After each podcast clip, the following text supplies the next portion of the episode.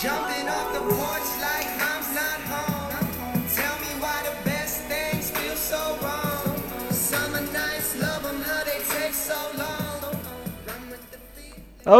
selamat datang di KKS episode ke-52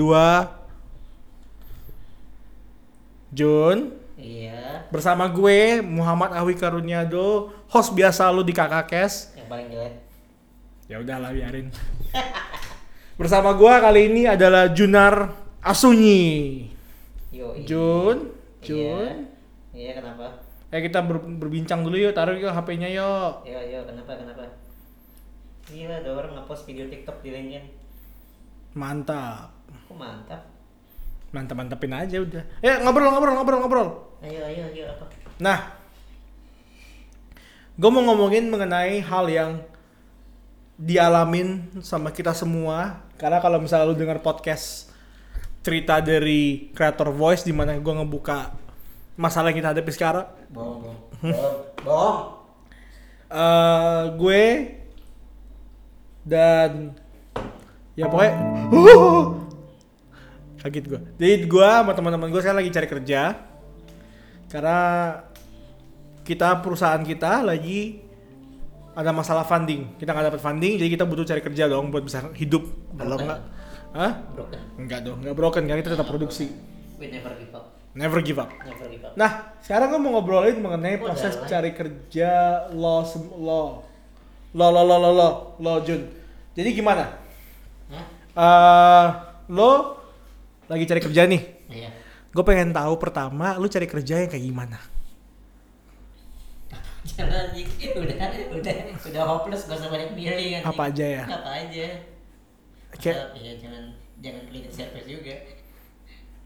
Jadi lu ngambil apa copywriting, content writing? Copyright, copywriting, content writing, project manager, video editor, desain grafis, musik grafis. Banyak banget kan? Udah berapa banyak yang lu apply? Wah, tidak terhitung. Saking saking banyaknya list gua kayaknya telat gitu loh. Kayak bikin listnya telat kayaknya. Kayaknya ada puluhan puluhan puluhan apli- application yang belum gua masukin di list. Banyak. jelis mana? Maksudnya Excel spreadsheet itu? Enggak, gua di notes doang. Oh, ini notes doang. Ya. di notes doang. Jadi untuk sekedar kalian nih yang cari kerja di luar sana, salah satu dari saran kita gue dan Junar dan gue adalah kalau misalnya lu apply kerja, lu harus bikin list bro. Iya sih. Tidak menyarankan itu. Iya dong. Karena gua enggak. Ya tapi harus bikin. Hah? Karena itu nggak Ya, lucu. Kalau kalau kalian kalau kalau kalian rajin kalian bikin aja tapi kalau gue boleh jujur, gue orang yang sangat-sangat tidak organis. Ya karena gini loh. bahkan, gini loh, gue mau bikin konten aja, ide itu gak gue tulis, langsung eksekusi, Iya, iya. gitu loh. Jadi kayak, tapi sekarang gue udah mulai bikin sih, bikin list-list. Tapi karena gue uh, males nulis dan males ngetik, karena buat gue nulis sama ngetik itu udah kayak pokoknya gue orangnya nggak nggak nggak sa- sangat-sangat tidak organis lah. Jadi kalau uh, misalkan gue punya ide apa biasanya gue langsung lakuin antara hari itu atau misalkan besok atau misalkan paling telat dalam minggu itulah ibaratnya gitu loh. Jadi kalau misalkan gue apply gue sehari bisa gue sehari apply bisa puluhan gitu loh. Jadi kayak nggak perlu gue bikin list langsung sepuluh sepuluhnya itu gue apply gitu loh. Jadi kayak nggak mungkin nggak ke apply. Cuma kadang kalau misalnya ada panggilan pasti gue lupa ini dari mana kayak gitu kan. Cuma Nah itu kenapa Iya. gue bikin list. Karena gue Iya, nggak mau makanya- tiba-tiba ada iya, panggilan tiba-tiba ada panggilan. "Ini dari mana gitu ya. Tapi biasanya kalau kalau gue kan nggak organis banget nih orangnya. Bisa misalnya abis ada panggilan terus gue lupa ini dari company mana. Bisa gue bakal cek lagi sih gitu loh. Jadi kalau gue karena gue tidak organis kayak gitu gitu tapi kalau misalnya kalian orangnya organis dan orangnya teratur ya menurut gue sih lebih baik kalian bikin aja gitu. Iya. Karena ntar kewalahan sendiri Karena gue pribadi, gue bikin di Excel spreadsheet nama perusahaannya apa, jabatan atau posisinya apa, link gue daftar gimana, terus fase interviewnya ada berapa gitu. Jadi jadi kalau misalnya ditelepon nih, halo selamat siang itu dari perusahaan XXX, gue langsung tahu, oh iya, gue apply sebagai ini di perusahaan XXX. Iya, kenapa ada apa gitu. iya Itu satu alasan kenapa gue saranin kalian harus nulis sih. hmm, iya iya benar sih sebenarnya Dan lagi kalian bisa ingat gitu loh. Eh, selain buat ingat perusahaannya apa, dua supaya kalian gak stres aja. Karena kan kalau misalnya waktu apply kerjaan kita apply banyak banget tuh. iya iya Dan kita ditolak kan, ditolak, ditolak, ditolak baru diterima gitu loh. iya iya Em, saat kita ditolak itu biasanya kita langsung takut kayak entar dapat kerjanya apa, apa enggak gitu loh. Mulai ragu kan. Iya, iya. Nah, waktu ragu buka listnya. Oh iya, gue daftar ke lebih dari 50 perusahaan ya udah gitu. Iya, iya. tolak satu ada 49 Iya, terus enam hari lagi baru ditawarin. Nah, itu kita jadi lu apply apa aja ya Jun ya. Tapi kalau misalnya kita ngomongin pekerjaan yang ideal buat lu tuh yang kayak gimana ya? Yang gajinya gede terus nggak nggak ngapa-ngapain. Sebentar, kok ini nyuri anjing. oh, oh. sorry sorry sorry. Sorry. Ya. Sebentar, kok ini nyuri ide konten gue ya? Tadi gue tadi gue ngebahas itu loh. Eh nggak apa-apa dong. Tadi kan buat kreator fest, eh, kre- kreator Voice. voice. Sekarang kan buat kakak cash. Creator- No problem. Creator of face lu pikir with the face. Ntar bikin yuk kreator fest. yuk. Berapa berdua? Ah waktu itu juga gak jadi mau bikin. ah, Udah bahas bro, ideal pekerjaan ideal lu apa bro? apa pekerjaan ideal kalau menurut gue pekerjaan ideal uh, sebenarnya hampir sama sih kayak yang lu bilang tadi ada aduh sumpah itu lain matiin dong annoying Iya, banget sumpah. ganggu banget iya anjing. lu udah tau ganggu lu biarin Oke, udah kayak lu kayak seneng disiksa lu ya Aduh ganggu banget sih bocah-bocah ini. Ayo gimana gimana gimana gimana? jadi kalau buat gua pekerjaan ideal itu sebenarnya nah kalau kerja Hah? Kenapa? Baterainya udah mau habis jadi gua sambil ini. Lu jelasin aja kok gua dengerin. enggak enggak lu urusin dulu anjing Enggak, enggak, ngobrol pekerjaan ideal lu apa? enggak nggak bisa lu urusin dulu Pekerjaan ideal lu apa? Urusin dulu. Pekerjaan ideal lu apa? Urusin dulu. Ini nggak bakal gua cut. Ayo jawab aja Jun, ayo jawab aja. Jadi sebenarnya kalau pekerjaan ideal eh, menurut sebenarnya hampir sama yang kayak lu bilang tadi ada tiga aspek kan. Apa apa ya? Enggak, Finance. Finance terakhir. Ini gua bener-bener Enggak, enggak. urutin. Ini Oh, gua bener-bener- urutan ya, urutan ya. Kalau Iya, tadi kan ini gua jawabnya nggak ada urutan kan? Iya, kalau gua urutan. Yang pertama adalah jenjang karir. Jadi Brrrr, gila, challenge berarti ya. ya challenge, skill, ya kan, entah itu soft skill atau hard skill, dua-duanya.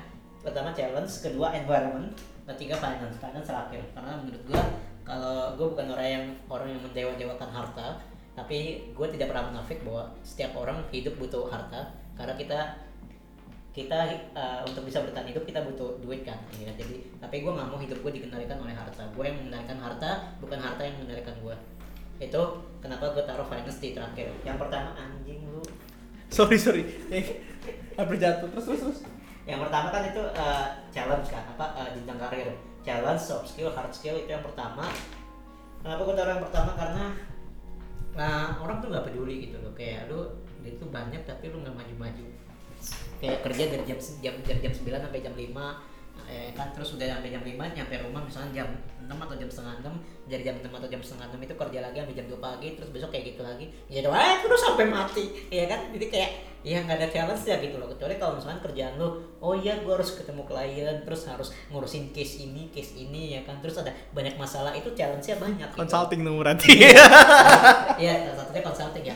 Bukan cuma consulting, PM juga banyak, kayak project manager gitu kan, atau produk product lu, manager kayak gitu. lu bisa apply juga sebagai GH kalau mau. GH itu growth hacker, jadi yang nge- ngembangin perusahaan. Oh, gue baru tahu. Ya, ntar gue cari ya. Thank you tipsnya. Santai. Jadi kayak gitu, jadi yang banyak challenge. Jadi kayak ya hidup lu nggak gitu oke mungkin kerjaan lu mungkin sama jamnya ya kalau jam kerja sih rata-rata semua sama sih kayak dari jam 9 sampai jam 5 atau jam dari jam 10 sampai jam 6 kan tapi at least lu di kantor itu nggak kerjanya lu nggak gitu-gitu aja gitu tapi banyak masalahnya terus misalnya kalau misalnya lu kerjaannya harus ada keluar lapangan jadi lu jika ketemu banyak orang ketemu klien yang misalkan susah dikasih tahu gitu kan keras kepala kayak Edo misalkan ya kan? Terus apa harus keluar keluar keluar kota Woo! kayak gitu ya kan?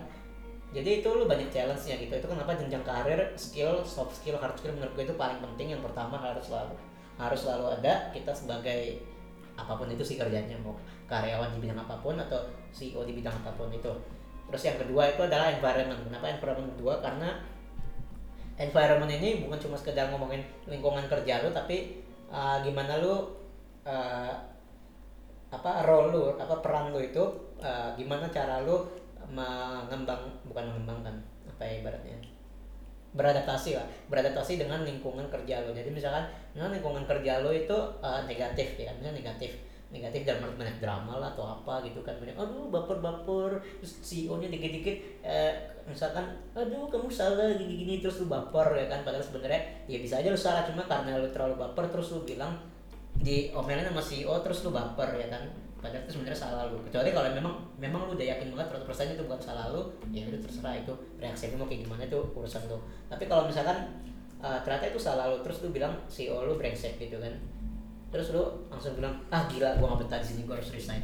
Itu menurut gua coba dipikirkan lagi ya karena cari kerja itu nggak gampang ya kan? Sebenarnya kerjaan banyak cuma buat supaya lo diterima di kerjaan itu tuh susah gitu loh. Jadi uh, kemungkinan lo untuk dipanggil sama beberapa recruiter beberapa perusahaan itu kemungkinannya masih lumayan tinggi untuk sekarang tapi untuk diterima kemungkinannya masih sangat-sangat rendah karena ya cari kerja susah ya kan Susah Ya, banget, susah banget. susah banget. Jadi kayak gimana cara lu mempersepsikan lingkungan kerja lu? Kalau misalkan ternyata lingkungan kerja lu positif tapi mindset lu cuma apa persepsi lu negatif ya itu tetap aja salah lu bukan salah lingkungan kerja lu. Gitu loh. Jadi lingkungan kerja harus mendukung tapi lu juga uh, persepsi lu harus mendukung juga gitu loh. Jangan uh, lu nyala-nyala lingkungan ternyata yang salah lu sendiri. Kayak gitu. Itu itu kedua. Nah yang ketiga adalah finance. Kalau finance ya simpel aja sih. Bagi gua bagi gue selama gue bisa mencukupi kebutuhan gue dan keluarga gue kalau misalkan sudah gue kalau misalkan gue sudah berkeluarga kalau belum ya berarti bisa mencukupi mencukupi kebutuhan gue sendiri ya udah gitu loh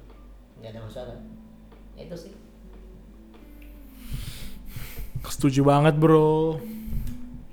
Dia lagi minum, sabar ya.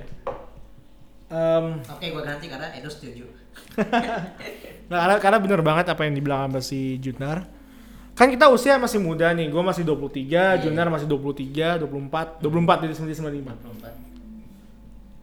Ya kita masih ada waktu buat bakar gitu loh. Iya. Ya Udah ini ini 10 tahun kita buat bener-bener mencoba-coba karir gitu. loh. iya iya Kira-kira gue pengen jadi ini, gue pengen jadi itu, gue pengen kerja sebagai itu, ini itu ini itu, kumpulin pengalaman. lakukan banyak kesalahan Iya, kumpulin Ibaratnya network ya. Buang Iya. sial dulu lah iya, pokoknya. buang sial pokoknya lu kalau mau berbuat dosa sekarang saatnya gitu loh berbuat dosa lah sebanyak banyaknya lu mau jelek jelek eh jangan jangan jangan jelek jelekin perusahaan jadi maksud gua kalau lu mau belajar banyak tentang dari perusahaan mau berbuat kesalahan sebanyak banyaknya di perusahaan tempat kerja lu tapi maksudnya berbuat kesalahan itu berbuat kesalahan untuk belajar bukan yang disengaja ya berbuat kesalahan untuk belajar karena tujuan belajar di perusahaan tempat kerja lo lakukan kalau lo udah umur 60 tahun nggak bisa lagi ada yang namanya dosa nggak bisa Jadi, jadi ibarat kata nih, selama masih 20 sampai 30, ya ini momen di mana lu bayar DP kegagalan gitu loh. Iya. Udah lu deposito ya, ini gagal gue yang ini, Iya. ini gagal gue yang itu, Iya. buang aja, buang, buang, buang, buang, buang.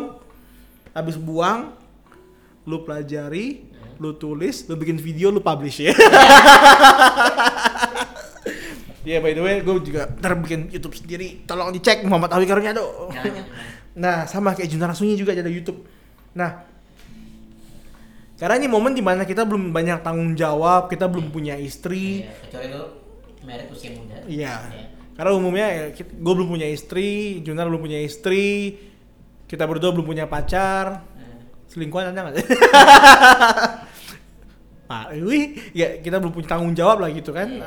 Em, tanggung jawabnya ya tanggung jawab dia sendiri Iya jadi kayak ya udah ini bagian kita untuk ngambil resiko untuk belajar sebanyak banyaknya. Nah, gue pengen ngebahas nih yang tadi kan, tadi kan kalau misalnya lu ngomong tadi kan jenjang karir yang jelas, environment dan financial kan, itu kan dari strata prioritasnya kan. Eh, Gue pengen tahu nih hal konkret apa yang eh, sorry sorry, lu lu dream job lu apaan?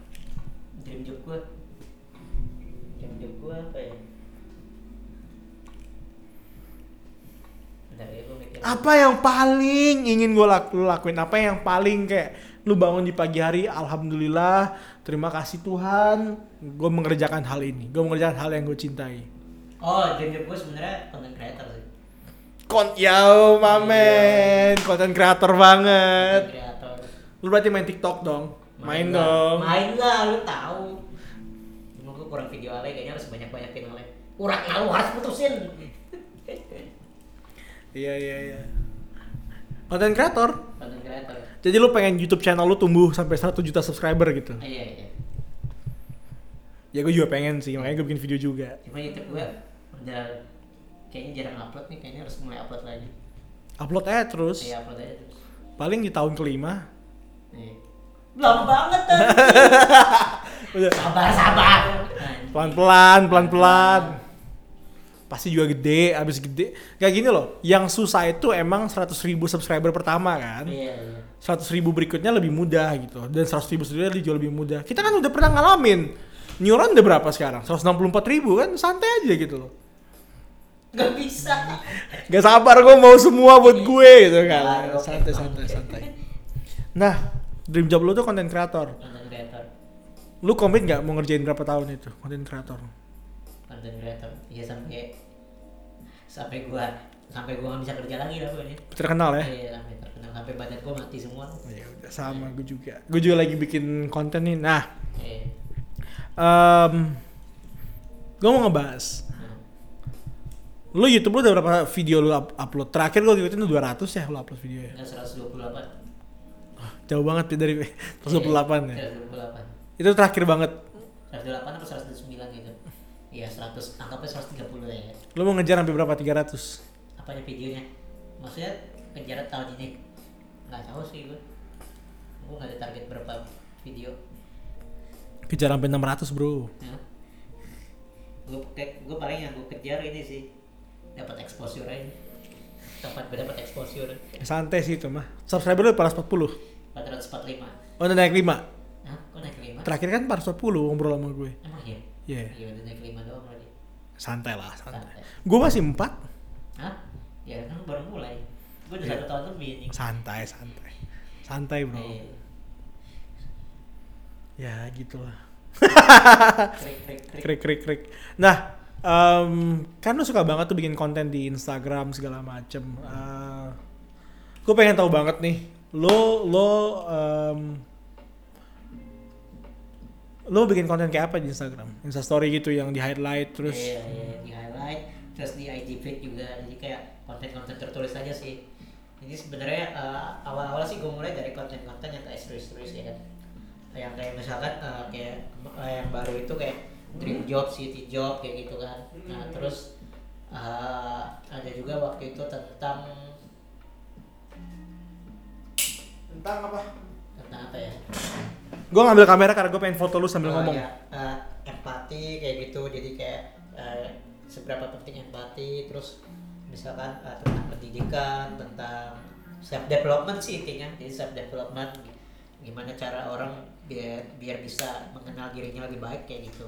Kayak gitu sih intinya. Hampir sama kayak Gary Vee cuma gue sekarang lebih banyakin konten tulisan konten video juga. Cuma video kan lebih butuh effort ya kan tapi sekarang gua udah mulai konten tulisan juga karena menurut gua konten tulisan itu benar-benar uh, mudah diakses mudah dilakukan lah karena lu bisa ngelakuin itu di mana aja bahkan gue bisa ngelakuin itu di uh, pas lagi di perjalanan lagi di mobil atau pas lagi misalkan pas lagi duduk duduk kayak gini gue juga bisa ngetik ya kan kayak gitu sih jadi tulisan lebih gampang uh, execute-nya eksekusinya lebih gampang jadi lu mau ngelakuin di mana aja bisa dan idenya juga bisa dapat dari mana aja kan Gitu sih. bener bener. dan dan lagi kan itu bakal ningkatin kemampuan lu nulis kan kayak Iya, iya. kayak sekarang gue mulai belajar fotografi walaupun gue cuma khusus BW ya Nah, Tapi yang penting itu ada bahasan nggak salah sepuluh ribu, 10 ribu foto pertama lu tuh jelek. nah, Jadi ya buang aja kalau lu perlu kalau lu pengen jadi penulis nah. ya 10 ribu artikel pertama lu jelek gitu aja terima aja gitu loh ya kan. Nah peraturannya apa 10 ribu jam ya nggak salah ya. Tahu kan lu 10 ribu jam sebelum jadi profesional? Oh iya. Ada tahu. ada tuh secara saintifik tapi yang tapi kayak pseudo science deh. Bentar kita mau cabut ini dulu cabut apa namanya? Ini cara cabutnya gimana bro? Bentar, bentar. Ke sini terus. Oke, thank you. Nah, gue juga pengen bikin nih konten tulisan di Instagram. Nah. Lu ajarin gue dong kalau misalnya gue pengen bikin konten Instagram kan. Kan lu suka, banget ikut Fosfoyer kan, Kreatox kan. Makanya ikut gua ntar ke selasa depan. Ikut lah. Nah, lu ajarin gue. Ikut lah. Ikut anjing, cuma dua ribu lu bisa ganti pas lu udah dapat kerjaan nih. Seriusan lu bayarin gue. Bukan bayarin, gue cuma talakin anjing. Kan Iya. lu bisa bayar bayar nanti kalau dapat kerja kan. Iya lu sebu- gaji lu sebulan kayak kayak min kayak dikit kecil aja enggak? Enggak. Dan Gitu. mudah-mudahan sih. Nah, lu apa yang lu pelajari banget dari Kreatox Kreatox itu? Yang paling bermanfaat buat hidup lo? yang paling bermanfaat buat hidup gua sebagai content creator lo harus peduli dengan orang lain itu menurut gua yang paling penting Jadi maksudnya gimana tuh? ntar gua minta ya buat Ah, cover iya dong, keren Iya. banget kan? nggak sih biasanya Terus ya udahlah. Terus gimana? Terus Ya, gimana? gimana? apanya gimana maksudnya apa yang paling lu pelajarin ngebantu orang lain gitu Iya yang yang paling penting sih yang paling gue yang gue pelajarin yang paling penting itu ya lu harus peduli sama orang lain. Peduli sama Dalam- orang lain. Iya dalam arti lu peduli sama follower lu, sama viewers lu kayak gitu-gitu sih. Itu lu harus uh, peduli sama follower lu sama viewers lu. Bahkan sama orang-orang yang mungkin cuma lihat instastory lu tapi nggak lihat instagram post lu. Nah sebenarnya gue nih pakai tekniknya Gary Vee banget sih sebenarnya. Emang lu kalau ngeliat gue tuh gue orangnya paling terobsesi sama yang namanya Gary Vaynerchuk ya kan Gary Vee. Eh, bukan berarti gue terobsesi bu karena gue OCD bukan. Bukan, Tapi- bukan, bukan bukan. bukan. Tapi maksud gue yang gue ikutin uh, strategi konten dia. Jadi bukan berarti gue menjadi sama seperti dia bukan. Tapi yang jelas ya jelas aja uh, dari cara gue ngomong aja udah beda ya kan tapi maksud gue gue ikutin strategi kontennya Gary Vee. Jadi gue tuh bener-bener peduli banget sama follower gue sama viewers gue bahkan yang cuma ngeliat Instagram story gue tapi nggak ngeliat mungkin nggak ngeliat Instagram feed gue nggak ngeliat Instagram post gue gue tuh peduli banget gue setiap kali ada yang viewers gue ngeliat in- Insta story gue gue tuh liatin siapa aja ini orang-orangnya. Bahkan follower follower teman-teman gue pun gue perhatiin gitu kayak follower follower lu follower misalkan si Daniel followernya si siapa misalkan uh, Arthur kayak gitu atau bukan follower. Ya pokoknya intinya follower follower teman gue teman-teman gue gue perhatiin. Bukan berarti gue mau jadi stalker atau maksudnya yang dalam tanda kutip creepy yang sok tahu atau mau ikut campur tentang kehidupan orang lain bukan. Tapi maksud gue gue mau tahu gimana perilaku manusia human humans behavior itu dalam media sosial gitu loh. Karena zaman sekarang tuh makin ke sini tuh manusia tuh makin banyak apanya ya makin banyak bullshitnya gitu loh. Kayak lu kerja lu pasang di story pasang di Insta, Instagram post itu bahagia banget tapi pas lu ketemu orang lu curhat curhatan lu tuh nggak ada yang bahagia gitu loh dan ini terjadi gitu loh Bener banget men. Ih, dan ini terjadi gitu loh Sebentar, sebentar. Kita pause dulu sebentar ya. nah perlu kan Oke, eh, tadi tadi yang lu bilang kan, orang yang taruh di Instagram Story itu kayak, uh, kayak hidupnya sempurna, indah segala Iya, macam. Tapi iya. kenyataannya dalam hati kalau ataupun saat kita curhat kayak, ternyata begini loh dalam hatinya dia gitu. iya iya. Nah dari pengalaman lu tadi kan lu bilang ternyata ada orang kayak gitu kan. Coba lu ceritain. nah jadi benar ceritain yang tadi kan maksudnya Yoi. Nah jadi eh, jadi kenapa gue peduli sama eh, follower gue, audience gue, viewers gue gitu karena gue mau lihat humans behavior gitu, gue mau lihat perilaku manusia kalau di media sosial tuh gimana dan ternyata perilaku manusia itu banyak munafiknya, banyak bullshitnya gitu loh. Jadi kayak eh, lu ngepost di instastory bahagia kerjaan lu, oh bahagia gue gue kerja di production house atau di, di industri kreatif. Di Instagram post lu juga ngepost Mhm. sesuatu yang sangat bahagia gitu kan. Tapi ternyata pas ketemu sama temen lo langsung pas ketemu sama orang lain ternyata pas mereka cur pas mereka curhat itu curhatannya tuh gak ada yang bahagia. Nah gue pas denger kayak gitu kayak gitu itu mind blowing banget buat gue tapi ternyata sekarang kalau ada orang kayak gitu itu bukan mind blowing lagi. Justru kalau orang orang di media sosial happy di real, real life-nya juga happy menurut gue itu tanda tanya besar gitu loh jadi udah gak heran lagi lah kalau di sosial media bahagia terus di kehidupan nyata itu sedih atau frustrasi stres itu udah gak udah bukan sesuatu yang hal yang baru lagi Udah- karena memang sudah seharusnya seperti itu gitu. Karena semua yang mereka karena semua yang mereka bikin di Instagram Story itu cuma bagian terindah dari dalam hari mereka gitu. karena eh, intinya gini karena apa pun yang dipost sama orang di sosial media itu pasti selalu terlihat bahagia ketika masuk ke dunia bukan dunia lain dunia. Dunia dunia nyata itu beda banget gitu loh. Itu bahkan bahkan sebaliknya gitu. Jadi gue benar-benar pengen lihat perilaku manusia yang sebenarnya di media sosial itu seperti apa. Dan semakin ke sini ternyata orang tuh lebih suka sama yang namanya uh, personal message which is kalau di Instagram itu namanya DM direct message. Nah kalau di direct message itu gue lihat uh, audience audience gue atau follower follower gue bukan cuma follower gue bukan cuma audience gue tapi followers dari semua semua orang dalam hal content creation gitu ya. Itu perilakunya mirip-mirip. Kayak mereka lebih suka cerita hal-hal yang personal kalau di personal message karena mereka berpikir kalau misalkan uh, share di personal message itu uh, apa uh, terja- terjaga rahasianya. Iya, dan memang dan memang terjaga sih karena kita nggak boleh sembarangan share juga kan. Jadi uh, itulah jadi akhirnya akhirnya gue memanfaatkan yang namanya question box kalau di Instagram Instagram Story itu kalau kalian tahu kan ada Instagram box sama Jadi ada- jadi jadi yang kotak terus Iya. bawahnya ada tulisan yang bisa lu tap buat tulis sesuatu situ. Iya, itu question box sama polling. Nah, di question box sama di polling itu memang ada eh kalau di kalau di polling enggak. Kalau di question box itu memang ada notifikasi pas lu isi, ada notifikasi pas uh, si content creator ini atau influencer ini nge-share uh, jawaban lu atau pertanyaan lu. Itu ada notifikasi. Yes, yes, benar, benar. Di polling enggak ada kan. Nah, uh, itu walaupun ada notifikasi tapi belum tentu influencer atau content creator itu uh, nge-tag lu gitu loh atau nge-mention lu ya kan tapi maksud gua itulah yang akhirnya gue lihat kan beberapa question box yang ah, follower follower content creator atau influencer yang udah terkenal yang follower udah banyak yang udah aktif itu gue lihat memang mereka uh, kalau ngomong di question box itu beda sama dia ngomong di direct message kayak gitu. Walaupun sebenarnya uh, sama-sama bisa di share tapi kalau personal message itu lebih dijaga kerahasiaannya gitu. Mungkin ada yang di di apa di temin misalnya namanya username-nya dia orang lebih percaya kayak gitu. Kalau di question box juga kalau nggak di tag mereka lebih percaya. Karena kan rata-rata orang pasti nggak ngetek kan kalau di question box. Kayak gitu. Jadi Tapi gue mintanya di tag ya, untuk Iya. gue khusus di tag Iya. ya, karena gue pengen di story gitu iya, loh. karena lo pengen terkenal.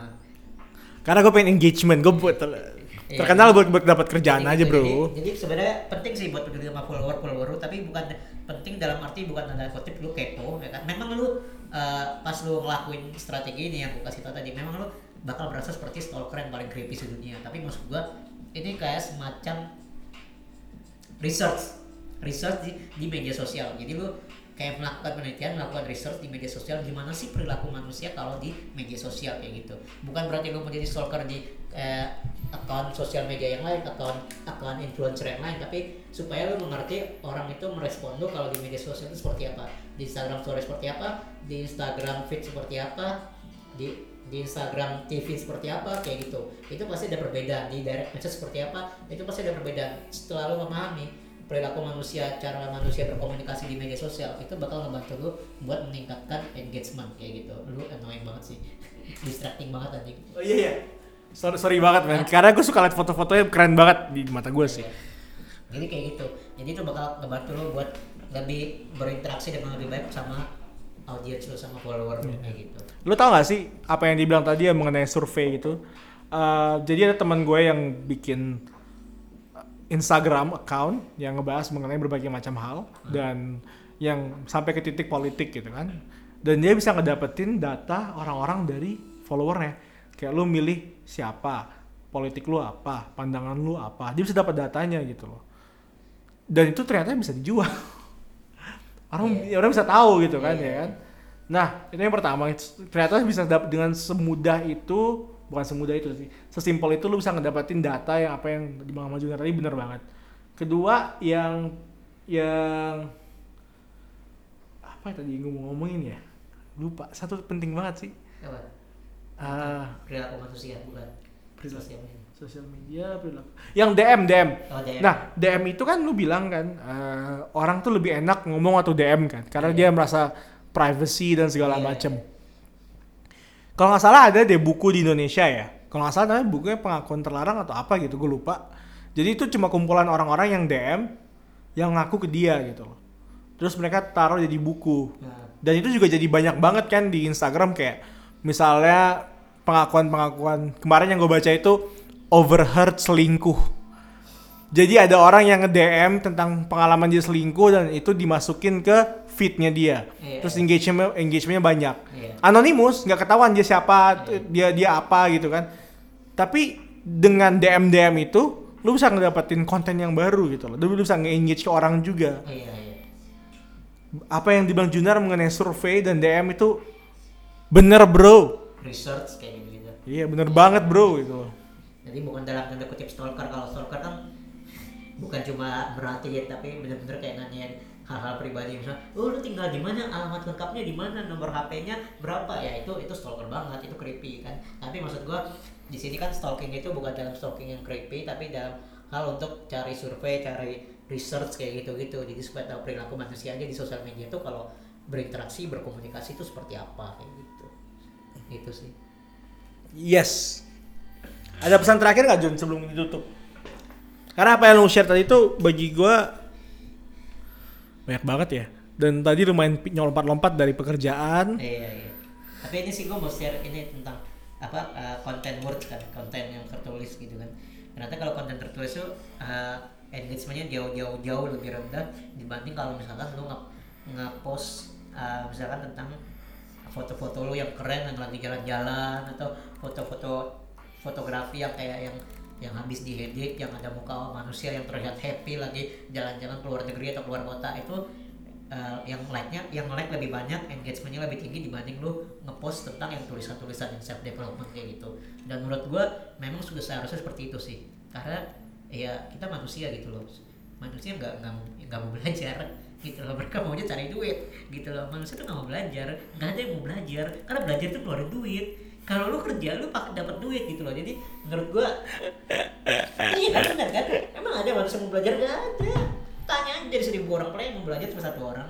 Which is itu menyedihkan banget. Tapi menurut gua justru itu yang harus kita ubah gitu loh. Itu sudah sudah menjadi tugas dan tanggung tugas dan tanggung jawab kita sebagai content creator sebagai influencer sebagai educator sebagai teacher mentor dan segala macam untuk merubah kebiasaan tersebut untuk merubah mindset tersebut kita harus harus membantu orang-orang yang tadinya nggak mau belajar jadi merasa bahwa belajar itu adalah sesuatu yang menyenangkan gitu loh nggak kalah menyenangkannya sama lu cari cari duit kayak gitu gitu jadi ya lu harus ngerti juga kalau supaya lu bisa cari duit supaya lu bisa cari kerja lu harus belajar kan gitu Harus belajar dong. iya harus belajar gitu loh Apalagi Makanya- kita nih yang kayak mau kerja ini kayak belajar Iya, jadinya. belajar tuh sebenarnya lu kerja juga belajar sih S1 nggak cukup ya bro. Hah? S1 tuh nggak cukup. S1 nggak cukup iya S1 nggak cukup S2 S2 nggak cukup S3 S3 nggak cukup S1 lagi. Itu biasa lain maksudnya? Gitu kayak gitu aja terus gitu loh. Jadi konten tertulis konten tertulis tuh emang kalau lo baru awal-awal engagementnya rendah kecuali kalau emang lo udah terkenal banget udah engagementnya tinggi kayak gitu itu jauh lebih gampang sih. Tapi gue belajar banyak sih dari nulis konten itu. Karena kan dulu gue juga sempet sempet nulis nulis skrip kan skrip film kayak gitu. By the way gue juga pernah tuh nulis skrip film terus masukin ke kon, apa kompetisi Terus gimana ceritanya? Hah? Kayak ya nggak nggak masuk nggak masuk ini nggak masuk nominasi. Gagal. Karena baru-baru belajar kan waktu itu emang gua itu bener-bener nggak organis banget cuma kayak dapat ide ada idenya langsung tulis skripnya. Jadi nggak nggak teratur. Tapi sekarang gua ada ide baru lagi nih mau gua masukin juga. Iya. Gue juga lagi mau nulis nih. Nggak, ngobrol sama lu jadi pengen pulang lu Jun, gue pengen nulis nih. Tapi itu sih kayak Iya. salah satu al- alasan kenapa gue tetap ngelanjutin podcast ini karena gue sadar man ini bagus banget buat kalau ka- bahasa psikolognya atau konselingnya Hmm. katarsis Katarsis ya bener banget. karena bercerita Bercerita.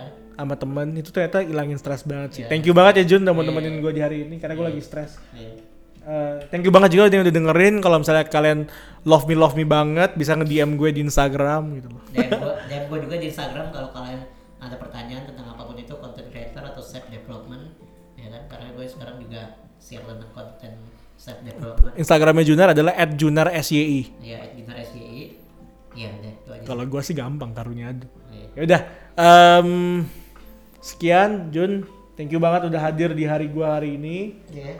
eh ya sekian lah. Sekian terima kasih terima kasih udah dengerin kakak thank kes you thank you